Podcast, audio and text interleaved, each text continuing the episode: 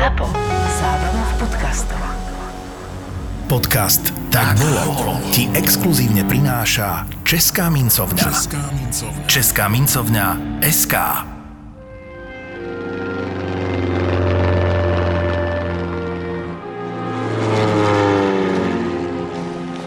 Byl to osudový boj o záchranu lidství, který mohl být také prohrán a který konec konců není dobojován.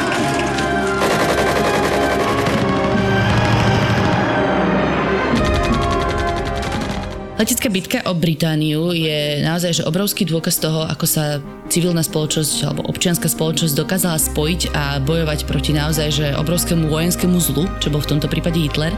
A veľa príbehov, ktoré si dnes budeme hovoriť, odkazujú možno že aj na súčasnú situáciu na Ukrajine.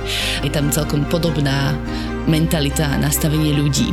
Letecká bitka o Britániu je naozaj jedno obrovské zopetie britského národa a teda je to samozrejme dôležitá časť druhej svetovej vojny. Zároveň je to v podstate prvá Hitlerová prehra, aj keď ono sa to naozaj ťažko takto hodnotí a naozaj môžeme použiť tú Churchillovú vetu, že nikdy v dejinách eh, nevydačilo tak veľa takému malému množstvu za tak veľa, hej, tak znamená. A on toto povedal v takýchto všeobecných pojmoch, ale v podstate išlo o to, že naozaj nikdy celý národ nevydačil také malej skupine pilotov za to, že v podstate prežil. No môže sa dá povedať aj, že bol to taký určitý zvrat vo vývoji druhej svetovej vojny, lebo tak asi to netešilo Hitlera, že tam prehral a musel proste sa stiahnuť z tých pôvodných plánov. A teda keď sa dostávame do situácie v roku 1940, tak Hitler už tedy obsadil naozaj celú západnú Európu, mal pod palcom Norsko, Belgicko, Holandsko, takmer za tri týždne porazil Francúzov a teda Británia vlastne ostávala taká jediná osamotená, neporazená. A preto práve si Hitler robil zálusk na Britániu. Tak akým spôsobom to zo začiatku chcel dosiahnuť? No, samozrejme, Hitler určite plánoval aj nedobiť Britániu, totiž to navrhol Británii jednanie o miery a, a ponúkol teda celkom tak akože veľkorysý mier, že by si Británia mohla ponechať svoje kolónie, svoju koloniálnu ríšu za prísľub toho, že by Nemci mali vlastne voľnú ruku na kontinente. Toto Briti veľmi rýchlo odmietli, naozaj boli odhodlaní sa byť do posledného muža. Takže naozaj e, veľmi rýchlo v podstate Nemci začínajú s vojenskými prípravami na vylodenie. Ten plán bude mať názov ZLV. Počítal s tým, že na juhu Anglicka by sa mala vylodiť nemecká armáda a potom by mala samozrejme pokračovať e, na sever, na Londýn a, a podobne, hej. Ale že Briti s týmto počítali, predpokladám, že aj dlhodobo a keďže sú ostrovný národ, hej, nazvime to takto, tak uh, mali veľmi silnú flotilu a tým pádom pre Nemcov by bolo extrémne ťažké proste ich dobiť na mori. Tu je celkom zaujímavý príbeh s tým, ako sa chcel Hitler spojiť so Španielmi, kde vtedy bol diktátor Franco a chcel akože stiahnuť všetky možné loďstva e, v Európe proti Britom, čo vtedy Briti veľmi dobre tiež prekukli. Áno, áno, áno, presne. Oni si uvedomovali, že po porážke Francúzska ostala vlastne francúzska stredomorská flotila v rukách e, tej vyšistickej kolaborantskej pro Nemeckej republiky, tak e, túto vlastne flotu pomerne dosť e, silnú potopili a tým pádom Churchill tiež ukázal svoju tvár, že neštiti sa ani takýchto agresívnych krokov. No a tak ako si povedal, naozaj Nemci začali zhromažďovať akési invazívne lodstvo, ale ako prejsť kanál, myslím tým kanál La Manche na istú dobu, aby, aby jednoducho dokázali prepraviť veľké množstvo vojakov, tak to bol v podstate neriešiteľný krok. Druhú vec, ktorú bolo treba zabezpečiť, bolo treba zabezpečiť eh, vzdušný priestor nad kanálom. Áno, čiže po mori to nešlo, takže Nemci sa rozhodli, že skúsia ovládnuť Britániu zo vzduchu. A tak si povedzme, že z hľadiska lietadiel, kto mal akú výhodu a akú prevahu? Ono sa v tej v danej dobe hovorilo o veľkej prevahe Nemecka.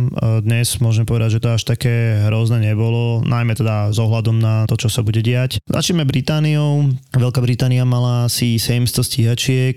Samozrejme, mali aj bombardéry, aj tie nás v tomto prípade vôbec nezaujímajú, pretože na obranu krajiny bolo potrebné použiť stíhačky. Boli to v podstate také dva typy, Hurricane a Spitfire. Veľmi dobrými a veľmi rýchlymi strojmi boli najmä, najmä tie Spitfire. Všetky tieto lietadla si zabezpečovali Briti sami to znamená, že mali vlastný letecký priemysel. Na druhej strane mali Nemci asi 900 bombardérov a zhruba 1200-1300 stíhačiek. To znamená dohromady cez 2200 lietadiel, ktoré mohli teda operovať nad Britániou. Máme sa hlavne o tých stíhačkách, pretože tie budú zvádzať vzdušné súboje s tými britskými. Boli to najmä teda Messerschmitty 109 a 110. Niektoré boli odskúšané, najmä ten Messerschmitt 109 bol odskúšaný už vlastne predtým, napríklad počas španielskej občianskej vojny. No a e, teda veľké očakávania mali Nemci najmä, najmä od toho novšieho typu, ale ten sa ukázal ako pomerne pomalý a neobratný vo vojne. Ono naozaj v tých vzdušných súbojoch bolo treba brať do úvahy naozaj všetko, že či to lietadlo musí spomaliť v zákrute, ako rýchlo vlastne stúpa a naozaj napríklad akú má kadenciu diel a gulometu a podobne. A v tej súvislosti musím povedať toľko, že bol veľmi dôležitý dolet tých lietadiel.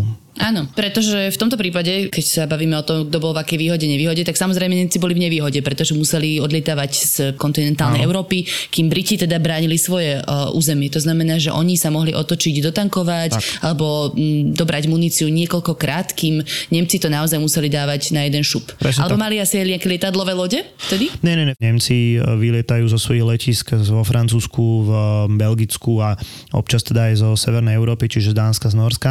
Ale tak pre našu predstavu, taká tá bežná stíhačka vo vzduchu strávila takých 90 minút, ale teda na útok mala len 15 minút. To znamená, že naozaj tých 75 zhruba minút e, letela nad svoj cieľ. To znamená, že naozaj ten priestor pre stíhačky bol pomerne malý a veľmi rýchlo sa museli vrácať na to, aby dotankovali, takže toto bude naozaj veľký problém. No a pridružený problém je aj počasie, to by sme nepovedali, ale teda Nemcom sa mnohokrát... Akože Nemci boli zvyknutí na slniečko a v Británii stále prší? Uh, no, akože nie je to úplne zle povedané, ale teda väčšina, väčšina oblakov nad Britániou prichádza zo západu, čo je úplne jasné, takže Briti v podstate vedeli, aké je počasie skôr, ako najmä tomu nejaké nemecké lodstvo vyrazilo z Francúzska, alebo teda z, z, z tých, z tých východnejších, juhovýchodnejších častí.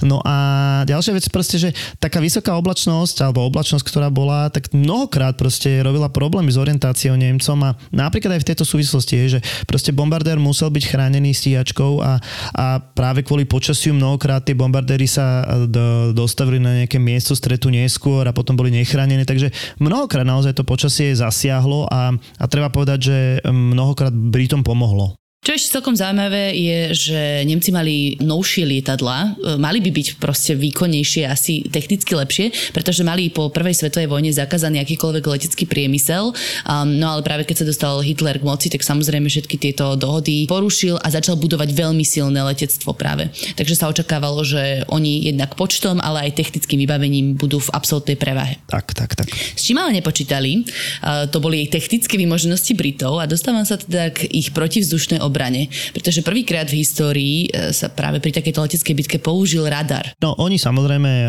aj Nemci poznali radar, ale nie natoľko a, a vôbec nie tak sofistikovane ako Briti. E, naozaj britská strana vyvíjala akúsi, povedzme, že protivzdušnú obranu prostredníctvom radaru už niekoľko rokov a krátko pred vojnou, alebo krátko pred tou bitkou o Britániu bol vyvinutý systém, kde naozaj takou sieťou radarových staníc, sektorových staníc dokázali naozaj pokryť veľké prakticky e, celé územie, najmä toho juhu Veľkej Británie a dokázali naozaj odhaliť lietadla vo vzduchu s pomerne dostatočným časovým odstupom a vytvorili celkom sofistikovaný systém vysielania vlastne stíhačiek do vzduchu s tým, že môžeme kľudne povedať, že toto je jeden z veľmi rozhodujúcich vecí v samotnej bitke.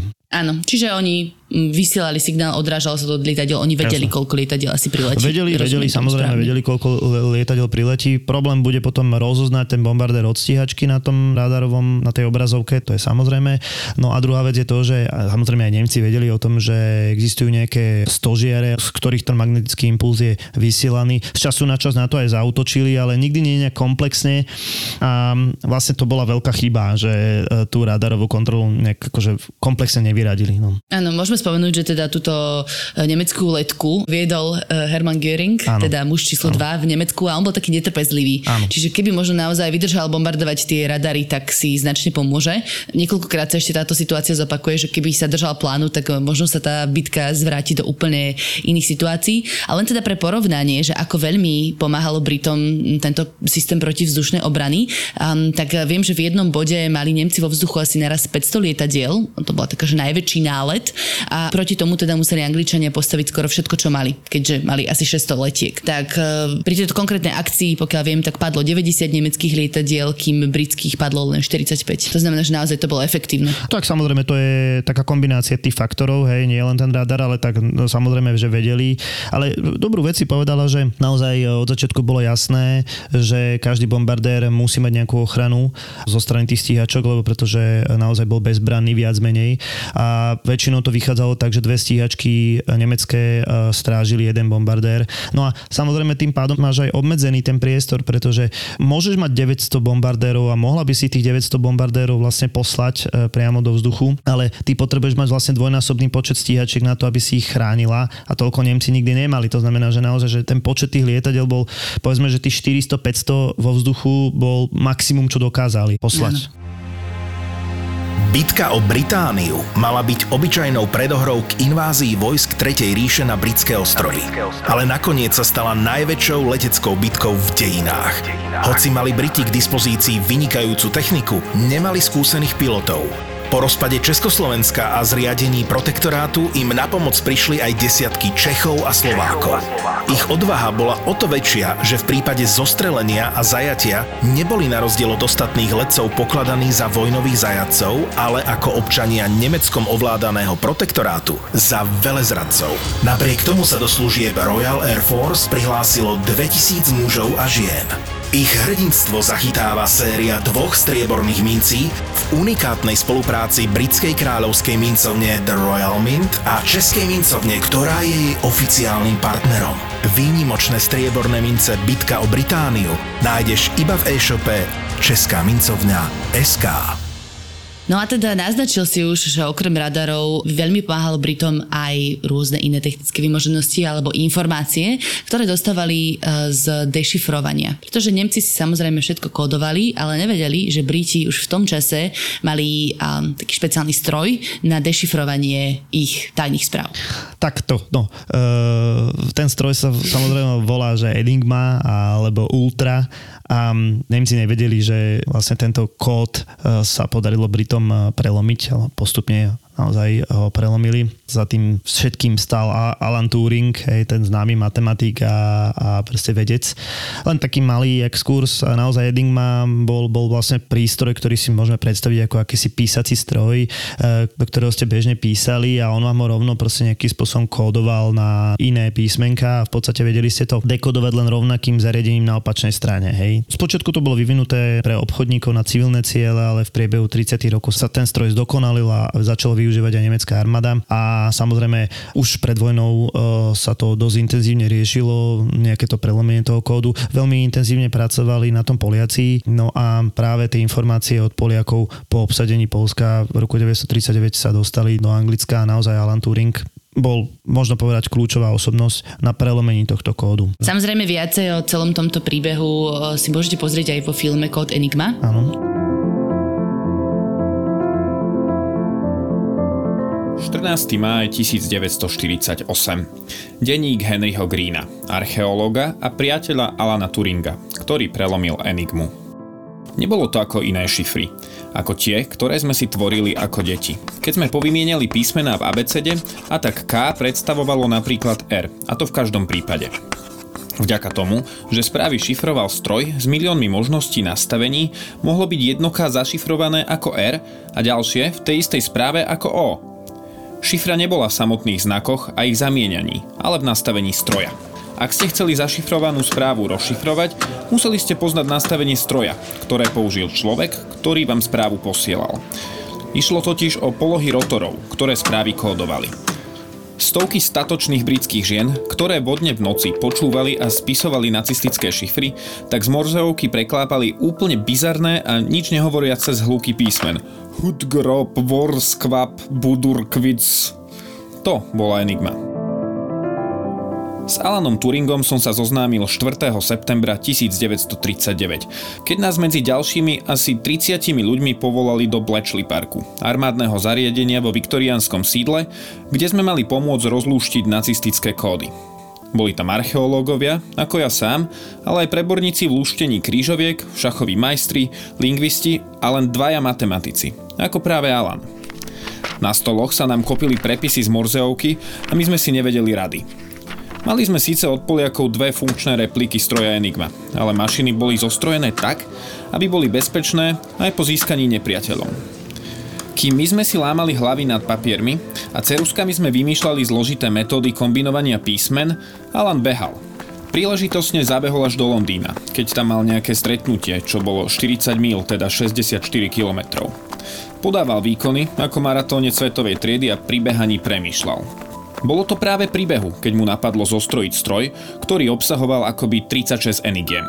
Volal sa Bomba a pracoval na rozšifrovaní jednotlivých nastavení Enigmy. Keď sa niektoré nastavenie podarilo prelomiť, prinieslo to rozlúštenie aj desiatok tisíc správ.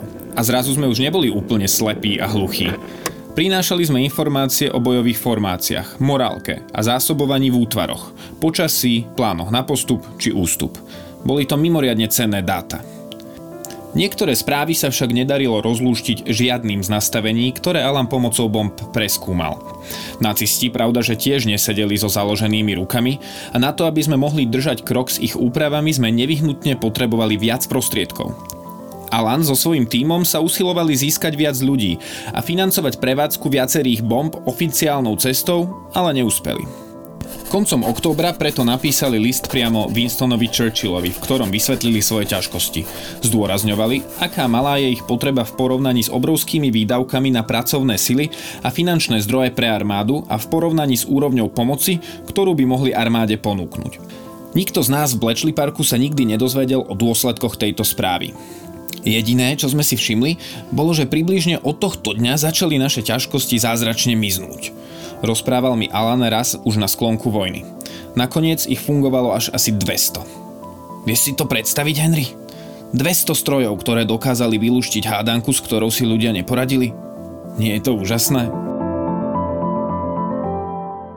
Prejdeme teda postupne k priebehu tejto vojny o Britániu. Nemci, pokiaľ viem, tak chceli naozaj z toho robiť takú rýchlu vojnu, blitzkrieg, uh-huh. že prídu, zbombardujú, ovládnu Londýn a koniec, hej?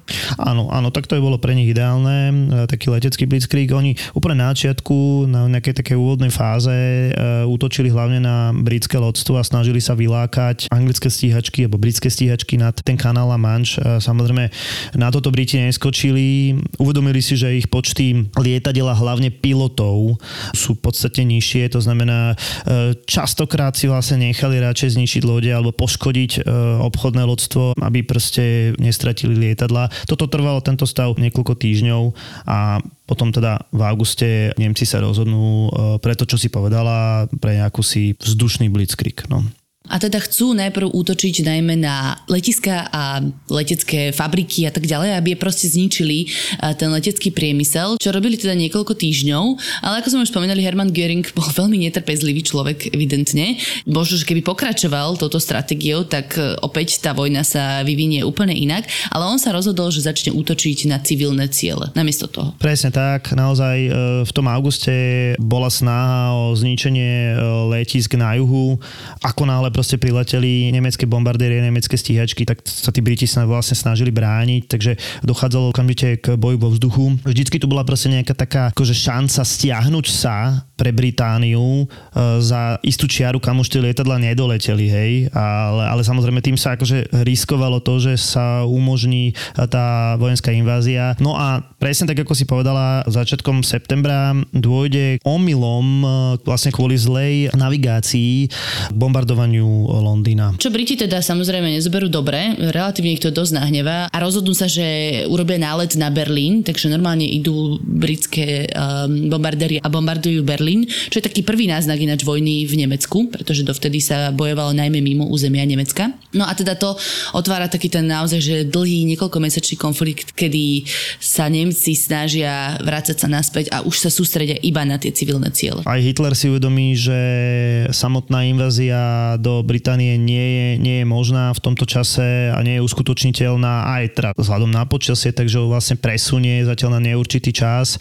Zatiaľ čo Göring je proste presvedčený, že dokáže ten vzdušný priestor nad Britániou ovládnuť, ale naozaj v tej druhej polovici septembra dochádza e, najskôr teda k denným útokom na Londýn, teda aj na iné civilné cieľa, v prvom rade na Londýn, s tým, že e, naozaj to sú stovky bombardérov, ktoré prilietajú nad Londýn a snažia sa teda spôsobiť čo najväčšie e, škody. Zároveň takým pridruženým cieľom je zlomiť Britov. Čo sa úplne teda nepodarilo a, a Briti sa veľmi rýchlo zmobilizovali a začali teda so záchranou civilného obyvateľstva. Najprv viem, že chceli vysťahovať nejaké veľké časti ľudí a evakuovať ich do bezpečia, a, ale potom sa sústredili najmä na vysťahovanie detí z Londýna do vidieckých oblastí. Presne. Už v roku 1939 existovali plány na vysťahovanie veľkej časti obyvateľstva.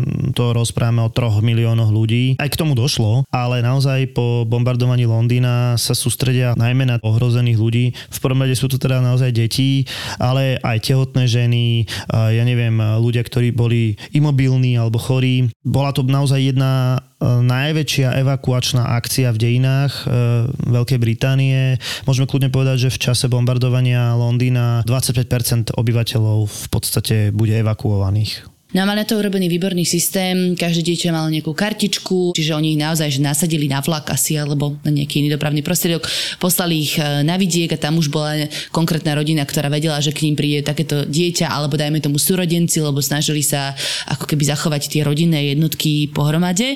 Čo si mi hovoril, bolo zaujímavé, že dal by sa povedať, že za taký dlhý čas a pri takom množstve detí, myslím, že až 2 milióny detí, a neboli zaznamenané nejaké akože negatívne situácie, že by tam dochádzalo k šikane, alebo bolo ich relatívne málo? Bolo ich, bolo ich relatívne málo, ako samozrejme, že to bola obrovská trauma pre tie deti, hej, proste opustiť svoju rodinu a, a dostať sa do nejakej hostovskej rodiny. Ten systém bol pomerne dobrý, samozrejme z času na čas sa niečo proste pokazilo, hej, vlak nedošiel na čas, alebo sa proste vďaka bombardovaniu zrazili. To pridelovanie do tých tých e, rodín tiež bolo také problematické. Veľa detí neskôr spomínalo už ako dospelí, že si ich v podstate vyberali e, tie rodiny, že stáli v ráde a vyberali si ich ako, nechcem povedať, ako dobytok na jarmoku.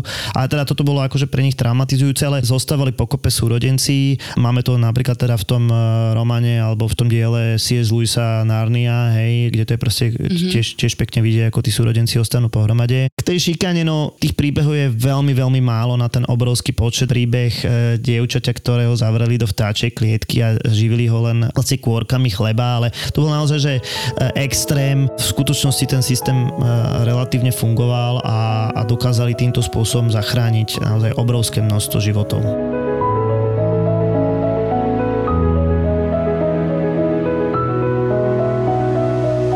19. október 1940 denník Alfreda Stouna, poručíka RAF, zodpovedného za výcvik pilotov Československej a Poľskej Perute. Po daždivých dňoch na chvíľu konečne prišlo pekné leto.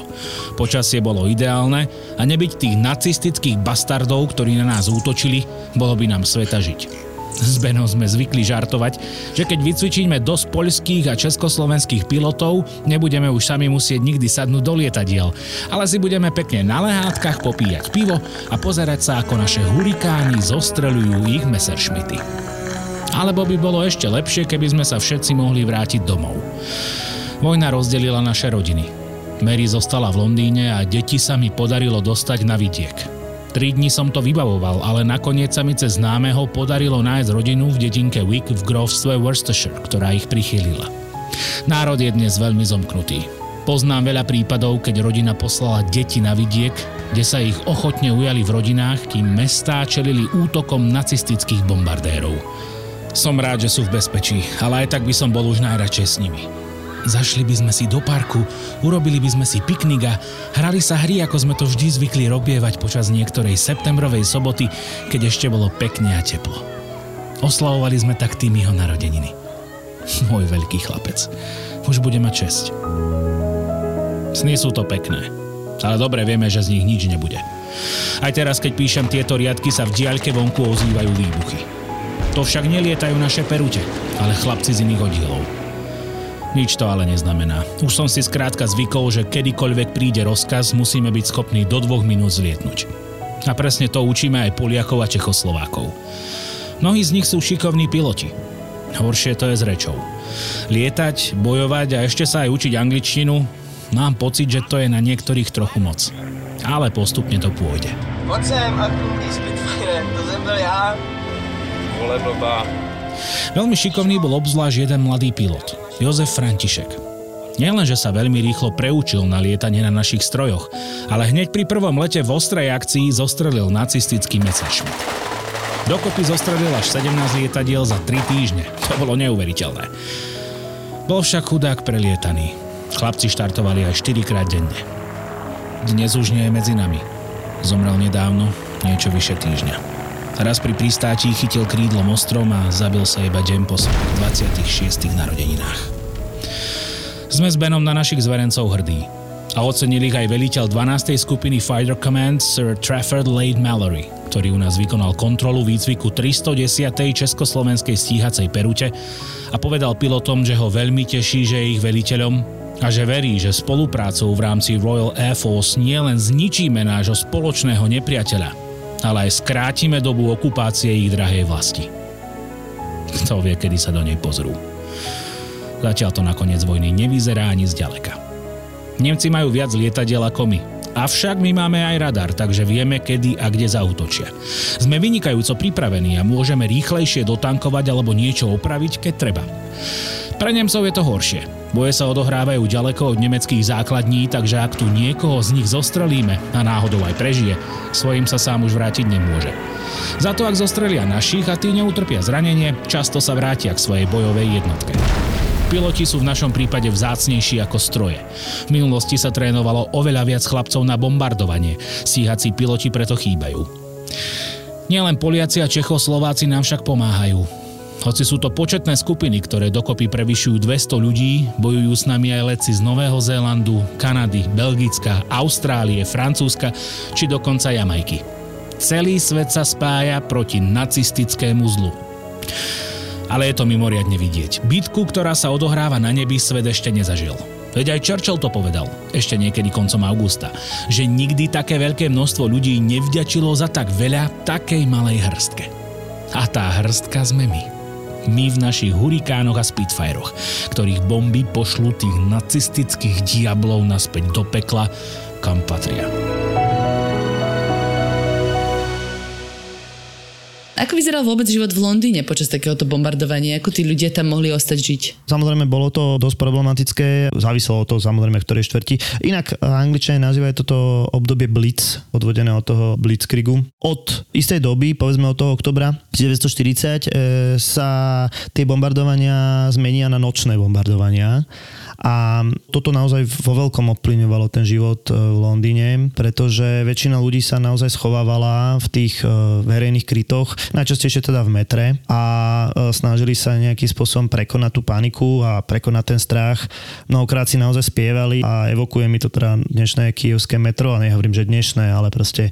Uh... Áno, situáciu z posledného roka tak, v kievskom metre napríklad. Tak, tak, tak. A ako v tomto prípade odporúčam Londýnske vojenské múzeum, kde vám v takom umelom kryte naozaj navodia tú atmosféru tých, tých útokov s tým, že proste ten sprievodca začne spievať a, a celé sa to s vami otriasa, ako bolo to pomerne silné. Každopádne celá tá britská spoločnosť fungovala na princípe teda dobrovoľníctva a naozaj jedna časť e, tej populácie sa skrývala v krytoch a v rovnakom čase proste druhá časť e, hasila budovy a, a snažila sa proste tú poškodenú infraštruktúru čo najskôr nejakým spôsobom zrekonštruovať a dáva do obehu. No. Áno, aj celkovo v celom Anglicku, nielen v Londýne, naozaj tá domobrana naberala na sile. Pokiaľ viem, tak za jeden týždeň sa prihlásilo na takéto pomoc rôzne po krajine až 1,2 milióna ľudí. A teda týkalo sa to nielen teda hasenia napríklad, ale viem, že ľudia pomáhali aj s hliadkovaním alebo napríklad osvetlovali bombardéry nemecké, keď e, videli, že prichádzajú. Áno, toto sú proste jednotlivé časti hej, toho domáceho frontu. Ty si povedal domobranu, domobrana tak akože pôsobili prvok obrany Veľkej Británie. V tomto prípade to teda naozaj boli dobrovoľníci, ktorí strážili uh, Anglicko ako také, veď pri tých vzdušných bitkách naozaj mohol byť nejaký nemecký pilot katapultovaný a mohol vlastne pristať niekde na britskom území, takže napríklad takýmto spôsobom kontrolovali tí členovia domobrany svoju krajinu. No a... Áno, oni myslím, že dokonca boli aj vylepené také plagáty, že čo robiť, keď stretneš Nemca. Áno, boli, Uh, také na inštruktážne plagáty. Áno, áno, akože uh, jasné. A druhá vec bola samozrejme tá pomoc tým hasičom a proste pri obnove ciest. Tretia vec, e, samotná civilná obrana. Každú noc, keď prilietali tie nemecké lietadlá, tak e, protivzdušná obrana, čo si predstavujeme ako protilietadlové diela a samozrejme tie svetlomety, tak tie proste boli v totálnej permanencii. Oni až taký veľký efekt nemali v zmysle teda ničenia lietadiel, ale mali obrovský psychologický efekt, pretože ako Briti mali pocit, že niečo robia a nemeckých e, pilotov to dosť nervózňovalo, že tam proste pri nich vybuchujú náboje, ale akože v praxi to až také smrtiace nebolo. No.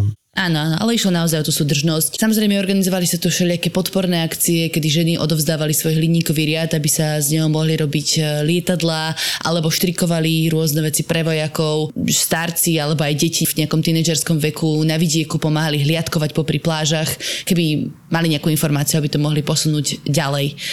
Čiže naozaj tá sila ľudu bola veľmi vynimočná. No a podľa mňa je veľmi aj zaujímavé, ako sa v tomto prípade správali vodcovia krajiny, alebo teda mm. tí ľudia, ktorí boli vo vedení. Jasné. No na čele štátu samozrejme e, stal e, Juraj VI, e, otec Alžbety, nedávno teda zosnulej kráľovnej, v tom čase teda ešte ona bola malým dieťaťom. Kráľovská rodina odmietla odísť z Londýna a vonkoncom nie z krajiny.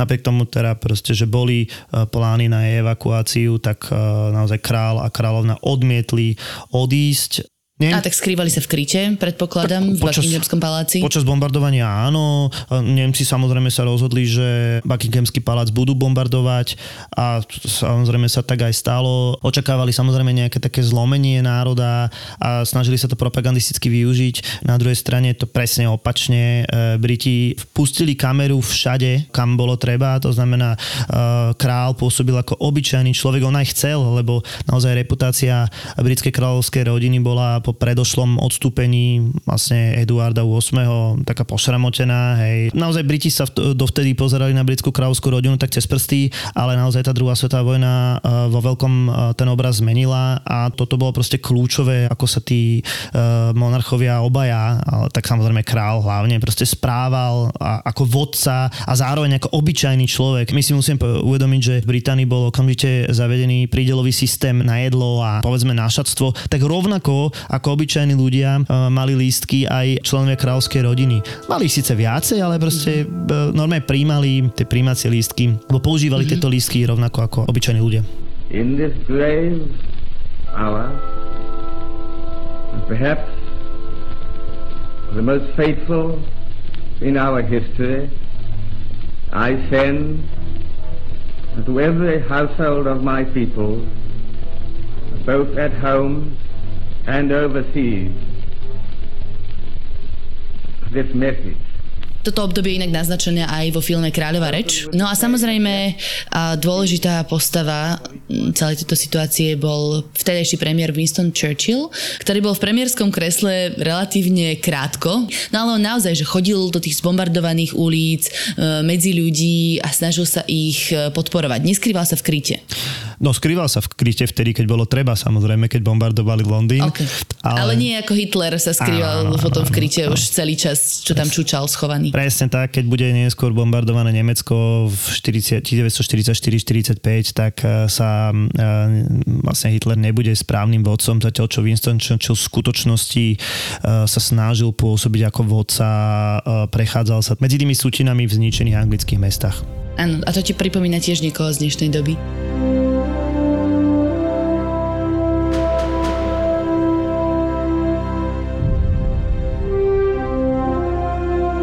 11. november 1940, denník Mary Stone, zdravotnej sestry z Londýna. Dnes som na vlastné oči videla predsedu vlády, pána Churchilla. Viezol sa v aute s otvorenou strechou a rozhnevaným výrazom si prehliadal trosky budov, na ktoré dopadli nacistické bomby. Z času na čas a sa zahľadel do davu, tvár sa mu zmenila na príjemnejší výraz, nenazvala by som to však priamo úsmevom, a zamával davu ľudí, ktorí ho zdravili a kývali. Ani sa nečudujem, že sa neusmieval. Nemecké nočné nálety na Londýn sa zintenzívnili a on, iste viac ako by sám chcel, dodržiaval svoj sľub, keď nám v máji oznámil, že nás v najbližšom období čakajú iba krv, pot a slzy. Keď si dopíšem denník, napíšem o tom ešte chytro Alfredovi list. Náš dom vďaka Bohu ešte stojí. Stovky budov sú však zničené. Od polovice septembra nacisti postupne zmenili stratégiu a začali mesto bombardovať v noci. Hneď pri prvom nočnom bombardovaní Londýna zomrelo tisíc ľudí. Je to kruté, ale s tým sa počíta. Vojna so sebou prináša obete. Avšak obeťou sa stávalo aj samotné mesto. Bomby sa zahryzli do jeho budov, chodníkov, ciest a o domovy prišli 10 tisíce jeho obyvateľov. Tisíce nemocničných postelí zostali prázdnych, do pripravených rakiev nebolo uložiť aké telá. Vláda sa pripravovala na smrť ľudí, zničené však boli skôr ulice. Keď sa po nočných náletoch rozvidnelo, veľa ľudí sa nemalo kam podieť a v Londýne zo dňa na deň pribudli 10 tisíce bezdomovcov. Zo škôl sa odrazu stali útulky pre tých, ktorých sa z hodiny na hodinu ocitli na ulici. Okrem svojej práce v nemocnici chodím popoludní dobrovoľníčiť, kde je treba. Aj v takomto centre som bola pomáhať s registráciou tých neborákov. Vždy som si vypočula príbeh ľudí, ktorí prišli o strechu nad hlavou a všetko som podrobne spísala.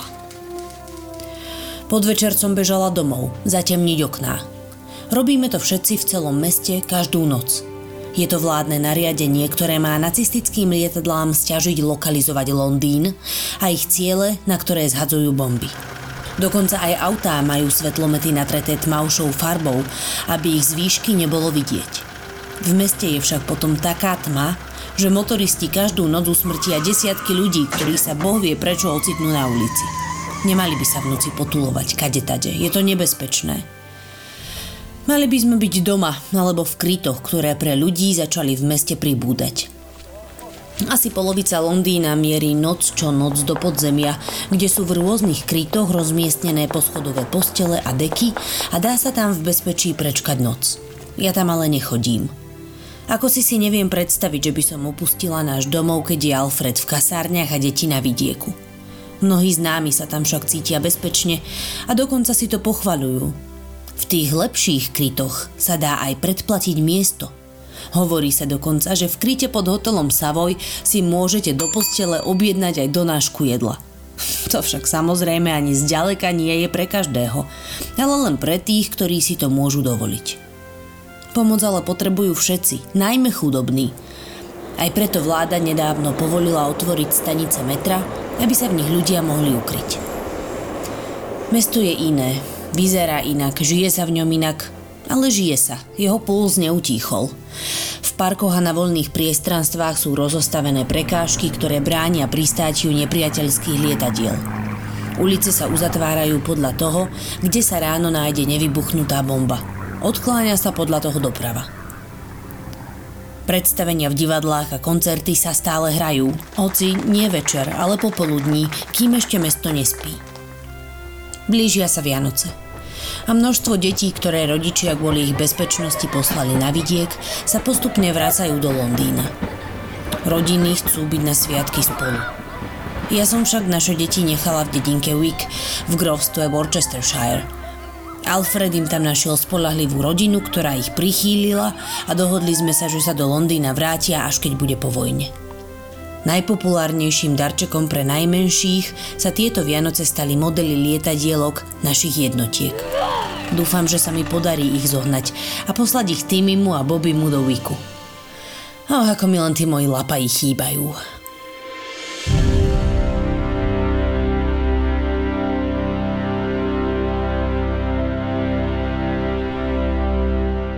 Tak dá sa povedať možno, že Churchill sa vtedy správal mm, nejako podobne ako dneska prezident Ukrajiny Zelenský, že teda chodí medzi ľudí, snaží sa nejakým spôsobom držať morálku. No a Samozrejme, Churchill je veľmi zaujímavý aj svojimi citátmi, ktorý sme už na začiatku jeden spomínali. No tak to, to že neslúbuje nič iné, len pot, e, slzy a, a proste utrpenie, je to také známe vyhlásenie. Inak teda on e, tieto vyhlásenia mal počas rozhlasových eh, prejavov, to bol najdôležitejší masovo oznamovací prostriedok eh, v tom čase uh-huh. a on sa snažil, že neklamať. Jedna z vecí, Churchill môže byť akýkoľvek, hej, proste, že to bol niekedy je eh, považovaný za takého starého politika 19. storočia, proste imperiálneho politika, tak on proste považoval nacizmu za najväčšie zlo, za tú lúzu proste, ktorá zabíja ľudí a to samozrejme nevedel ešte o holokauste.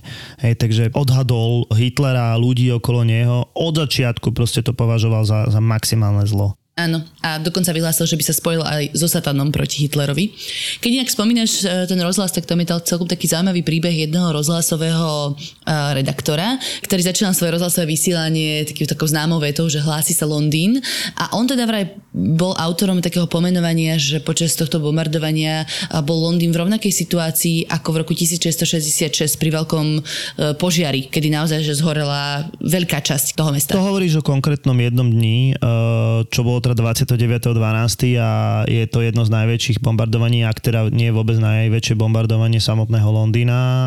Totiž to naozaj bola zasiahnutá asi rovnaká časť ako v tom roku 1666 a zaujímavý postoj um, prejavil Winston Churchill, keď povedal, že katedrál Sv. Pavla proste musí vydržať uh, za každú cenu a teda vyčlenil skupinu hasičov a tu vznikla aj počas tohto dňa vznikla tá, tá legendárna fotografia, kedy to proste horí, sú tam kúdele dole dýmu a medzi tým je proste vidieť tú kopulu e, katedrály svätého Pavla. Mm-hmm. Ale mala na malé táto katedrála, lebo prepadla tam jedna bomba cez strechu, ale v tom čase už Nemci vyrábali bomby, ktoré vybuchovali neskôr, aby teda um, akože urobili ešte väčšiu škodu, keď ti o dve hodiny neskôr vybuchne niekde bomba.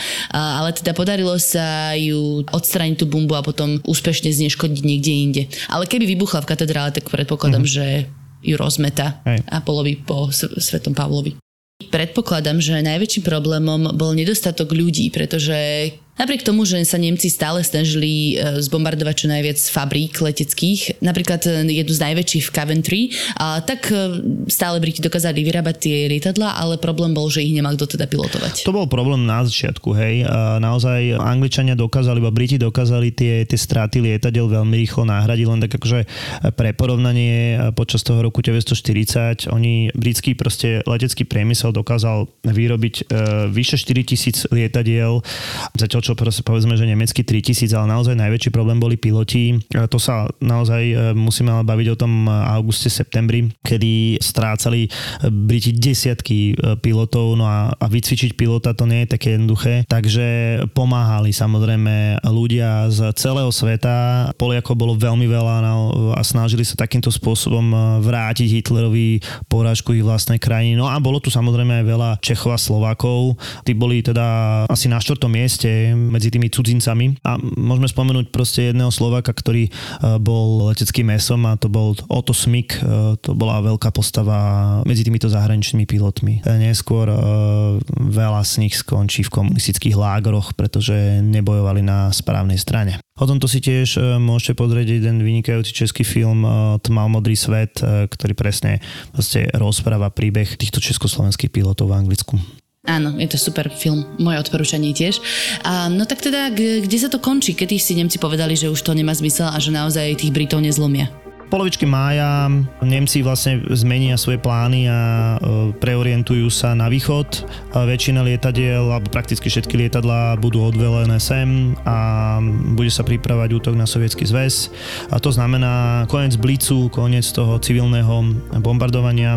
Musím povedať, že z tých civilných cieľov nebol zasiahnutý len Londýn, ale teda viaceré anglické mesta, Birmingham, Bristol, Southampton. Tak ako si povedal Coventry, to historické centrum Coventry bude totálne zničené inak zaujímavé, že vlastne ten e, systém alebo ten, ten spôsob, akým bol zničený, poslúži spojencom ako vytvorenie vlastného systému pri bombardovaní nemeckých miest e, na konci druhej svetovej vojny. To len, to len tak. Uh-huh, uh-huh.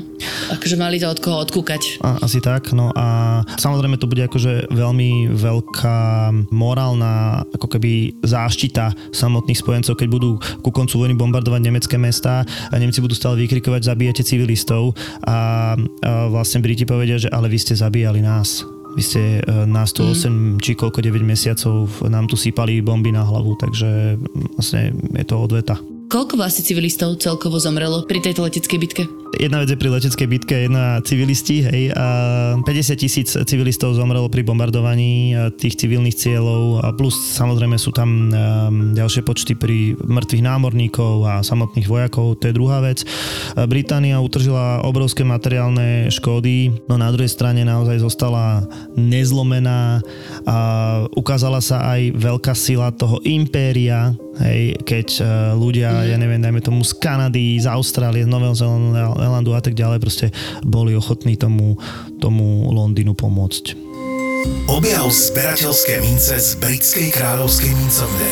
Tudorovské zvieratá, Alfred Veľký v striebre, pamätná minca Davida Bowieho a ďalšie. Česká mincovňa je výhradným a oficiálnym distribútorom produktov britskej kráľovskej mincovne The Royal Mint www.českamincovna.sk ZAPO. Zábrná v podcastovách.